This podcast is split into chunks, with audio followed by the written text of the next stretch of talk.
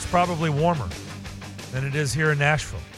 TJ Reeves at Bucs sideline guy. Yes, you've probably put it together. He is the Buccaneers sideline reporter on radio, and he now joins us. TJ, how you doing? Hey, great to be with you guys. So I did not hear the weather forecast if it was there at the top of the hour or the current conditions. What are you clocking in at temperature wise, by the way? We had Iceageddon the last two days. 35 We've, degrees currently. Yeah, we got through Iceageddon. and uh, we're, we're through on the other side, although it's still supposed to be cold until the weekend. And then it's supposed to maybe push to 60 by the weekend. okay. Is, yeah. Well, that's a good thing on the weekend. So I'm not supposed to tell you it's a beautiful 82 degree sunny day in Tampa oh, Bay. Boy. Uh, I'm not supposed to tell you that for February the 2nd on Groundhog's Day. Uh, like, for example, the groundhog not only wouldn't see his shadow right now in Tampa Bay, he would need some suntan lotion if that was the case mm. uh, for groundhog. Of course, you guys remember the warm weather if you were in and around Tampa Bay for the SEC basketball tournament, which the Volunteers won uh, a year ago. So you know about the warm weather down here. But somehow I don't think you have me on to talk about meteorology in Tampa Bay, do you? Well, probably not, but we're always open to that. I'd say it sounds interesting. Yeah, you sound fine. like you have a good grasp there. Yeah. Um, you know, hopefully I'm glad the hurricane missed Tampa. I know it did major damage to the south Amen. there. You know, so, you know, I know the recovery's still ongoing with all of that. So um, the question is, TJ, did it feel sunny and 82 when you woke up yesterday morning in Tampa? Uh, well, maybe it did for a little while, and then figuratively, it was uh, cloudy with a chance of meatballs. Yeah, the, book, the kids' book. It was not. It was not Meatballs. good.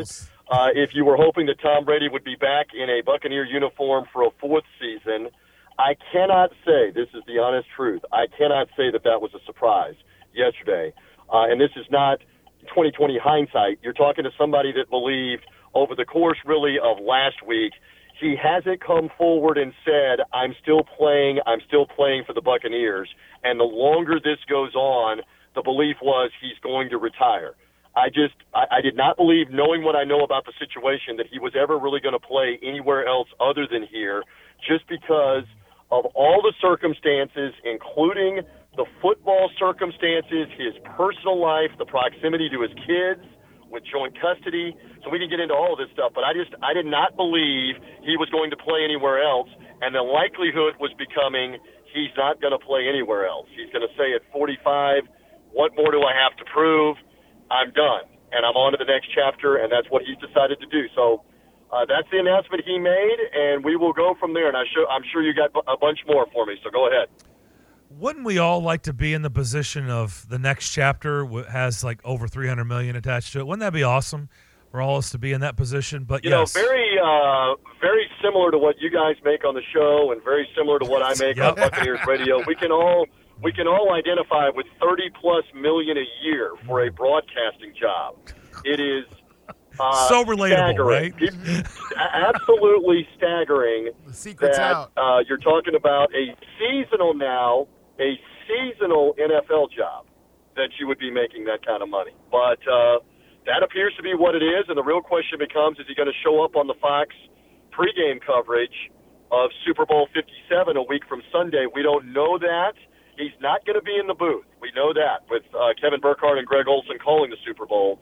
That was predetermined long ago when he elected to come back and play this season. But might he be on the pregame show, guys, for a segment or two? I mean, for God's sake, I think the pregame show begins on Fox in about 15 minutes, and it's going to go all the way until a week from Sunday. But nonetheless, it wouldn't surprise me if he shows up on the pregame show, guys, at least for a segment or two, and begins that next chapter. justin uh, your day job is at fox 17 your thoughts on what I, tj I, just I said work for the local Fox affiliate here in here in Nashville uh, as their morning uh, news anchor and traffic anchor. So uh, that's why I'm chuckling as far as because we've Are been you, we've been pumping saying, the, the we've been pumping the Super Bowl. at the corporate meetings at the corporate meetings when you come when you come come so, uh, socially around Tom Brady in uh, in, a, in a future setting that there might be a little different discussion on tax bracket, company benefits, things such as that. There might just be a slight difference. You know, we don't talk about that kind of stuff. When Joe Buck used to come by back in the day, he and I never chatted about that somehow.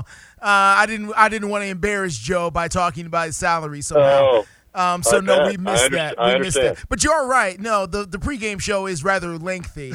Uh, even though, even though our our Wait. our wait, brethren wait, over you're at saying the NB pregame. You're saying the pregame show's rather lengthy. That's like saying it's rather cold in Nashville right now. It doesn't quite do it justice.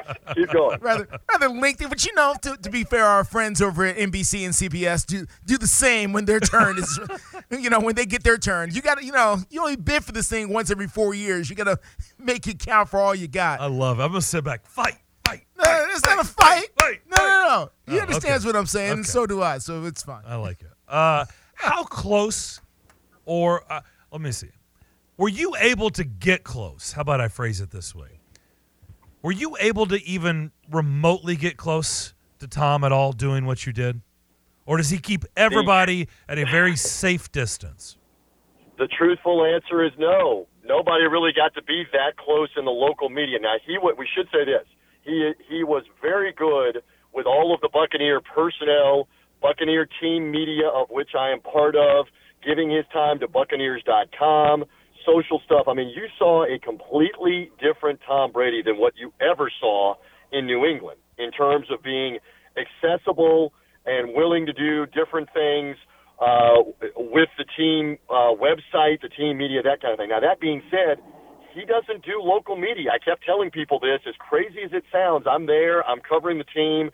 But even when he was with the Patriots in Boston, um, another major market, he was never doing anything for the local TV stations or the local radio stations, save for one weekly radio hit that he would do on the all sports station WEEI, Yep. which they may have been paying him substantially for. In fact, I know they were paying him substantially for. He really wouldn't do extra side things for the local media. So I was around him some, yes. The cordial hi, hello, yes. Uh, those kind of things. But in terms of, of getting to know him, uh, no, not a whole lot. Very private, very guarded, very businesslike, and it was that way with the rest of the media. But I will also say this: you will trade all of that off for all the W's, all the wins, for the Super Bowl win, for three straight years in the playoffs, which the Bucs hadn't done in 20 years. You'll take those trade-offs. It, it, it is, uh, it is all, it has all been worthwhile. It has been an amazing experience. It's been one that I didn't think was going to last a third season. I, I mean, when it, when he signed guys in 2020, nobody was talking about a third year, 2023, much less a four or 2022, much less a fourth year, 2023. So this past season was bonus. This past season was gravy. So that's how I looked at it. That's how I approached it. It was a tremendous time, and uh, and now it's come to an end. It's time for the Buccaneers to move on and for him to move on. TJ Reeves on the line with us. He is the Bucs sideline reporter on radio. So, what is when the dust settles? You've already cleaned house on the offensive side when it comes to coaches. Tom Brady is no longer in the mix. There's more changes to come. What is this product going to look like, in your opinion, next season? How different is it going to look? Well, that is the question right now. And they've got salary cap problems, and we don't have to go into all the details uh, of what they have to do, but essentially they're going to have to get under the cap by getting rid of a couple of guys and restructuring some other contracts. So, what does that mean for a name like Leonard Fournette, who's an expensive uh, running back? Uh, I don't know that he sticks around. I love him. I, I love his attitude, his toughness, but I don't know if they can afford him under the cap. So that's a guy that might be gone. They have a fantastic linebacker, maybe the best kept secret for a decade in the NFL with Lavonte David playing linebacker on bad Buccaneer teams. He's an unrestricted free agent. He's due to he is. He's due to make twelve million dollars. I don't know that they can afford that. So they've got some hard decisions to make. And as far as quarterback, Tom Brady is still going to count against the salary cap with dead cap money. So does this mean they go with the former Florida Gator Kyle Trask, who lit it up in the 2020 season, remember, before losing to Mac Jones in Alabama in the title game? Trask, a second round pick, hasn't gotten much of a chance with that TB12 guy in front of him to play. Maybe it's time to look at him and at least give him a chance to see if, you know, he can function, throw well, win some games. He really hasn't had that chance. Had have a, had a chance to compete for the starting job, and that's an ex, that's an inexpensive guy to go to, guys, for somebody to take a look at here, and the Bucs may very well be looking at because he's already in house. Let me ask you this: if if Tom Brady's personal life remains in order, if he remains married, if he's happy at home, what are the possibilities that he's still playing football? That is a great question because I can tell you uh, from a physical standpoint, the physical drop off didn't really happen. He could still fire the ball guys down the field on a rope, even at the end of this past season, incredibly, at 45. I mean, I'm going to play your song here where Peyton Manning, unfortunately, in his late 30s, couldn't throw the ball down the field anymore in Denver in that final year and had the injuries crop back up again with the neck and the shoulder and was having to hand it off and they were having to rely on the defense, uh, et cetera. That was not the case with these Buccaneer teams the last couple of years. I mean, he's he's a year removed from leading the league in touchdowns, yards, completions in 2021. He leads the league again in completions this past year and is right up there in yards. Didn't have the touchdowns. Didn't throw it down the field as much. Mm-hmm. So the physical drop off was not there. But you make the point about chaos behind the scenes with divorcing Gisele, uh, with all the problems there that were going on in season and there were times where it obviously weighed on him. He lost weight. It, it obviously weighed on him with poor play at times. So that is that is a great what if question. What if everything had stayed intact at home? Would he have been a different and and the same type of Tom Brady in 2022? We will never know that answer. Mm. Want to switch away from Brady very quickly and ask you about a guy that we had here and then ended up down there, and that is Julio Jones. A lot of the fans here felt like uh, Julio Jones was a bust. And of course, we ended up, uh, the Titans is the we in this case, the Titans ended up firing Jon Robinson, uh, their general manager, one of the things that he did, one of the big free agent signings he made was getting Julio Jones, and of course it didn't work out. Julio spent the time uh, down there in Tampa uh, with the Bucs this past season. How did you find him and his pro- uh, productivity this past year? Just wasn't very productive. Uh, if you want to use the buzzword, you could, but I don't think there was a great expectation here after what happened in Nashville that Julio was suddenly going to be a 75 catch, 1100 yard guy, 15 touchdowns. That that Julio Jones is gone. Unfortunately, he was injured his last year in Atlanta, and he just could not guys stay healthy for more than a game or two. He would play a game or two. He had swelling on the knee. Then we wouldn't see him for a game or two. He had a stretch in the middle of the season where he didn't play four games in and around a bye week. Uh, so they they tried to get him healthy, and he just could not sustain nowhere near the impact that when he was signed in the off season you would have hoped for. And unfortunately, I think the Titans were ahead of the curve on we're going to have to make a move here that this guy doesn't have it anymore. We we have to save the salary cap space and the actual money and and try to figure it out. And it would not surprise me. I don't know this, but it would not surprise me if Julio is one and done here. He will have to probably come back at a significant discount, which I doubt because at this point they don't have the luxury of of paying him and Mike Evans and Chris Godwin at the same position, and you're certainly not keeping him in front of Godwin or keeping Evans. You're going to keep those guys. Todd Bowles, uh, who was handed this job essentially, uh, I know a lot of fans have. Uh, had less than ringing endorsements in certain cases. Obviously, uh, there's been some changes there on the coaching staff already. Uh, but what is the likelihood this team is going to rebuild long term with Todd Bowles? I know they're looking at changing quarterbacks here clearly with Tom Brady no longer being there. But you know, how likely is Bowles to survive if this team goes, you know, six and eleven or seven and ten next year with a uh, with a young quarterback?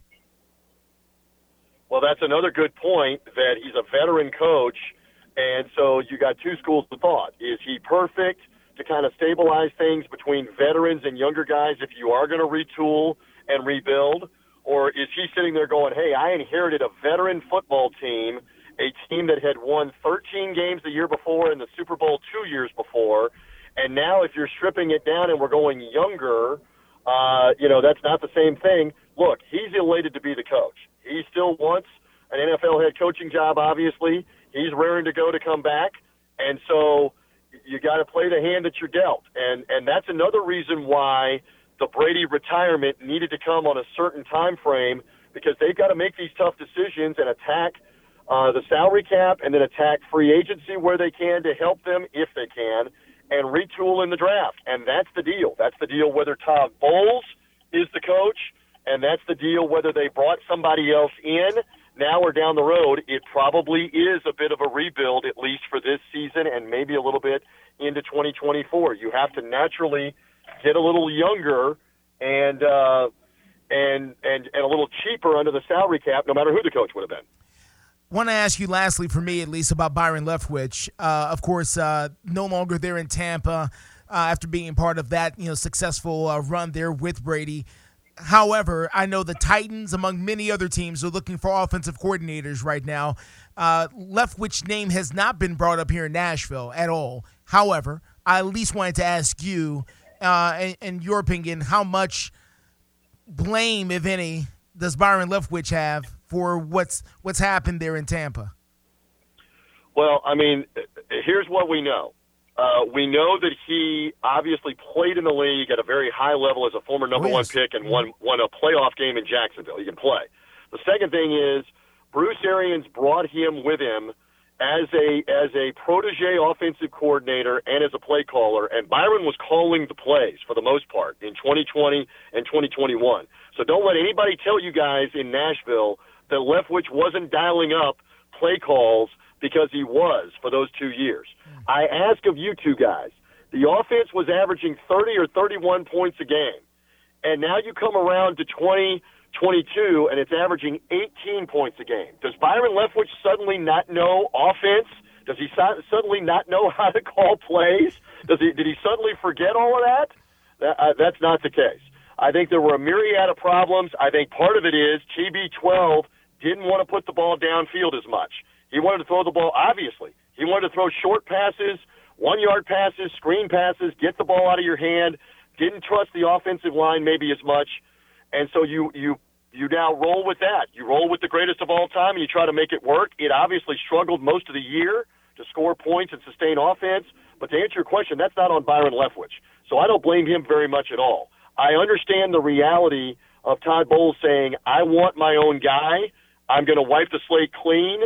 I get that. But I, I think Byron Leftwich is very capable of being a strong offensive coordinator. And guys, he was offered the Jacksonville Jaguars head coaching job. I mean, he played in Jacksonville. They offered it to him. His concern was with the personnel department behind the scenes. That's why he didn't take the job. And mm-hmm. Doug Pederson took the job.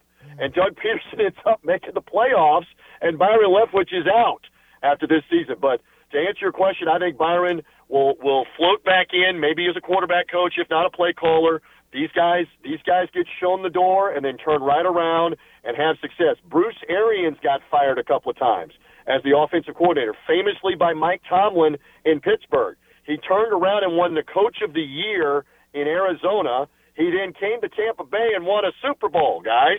Hmm. So I still am a believer in Byron Leftwich, and I think he will be back, and maybe it's Tennessee or maybe it's somewhere else.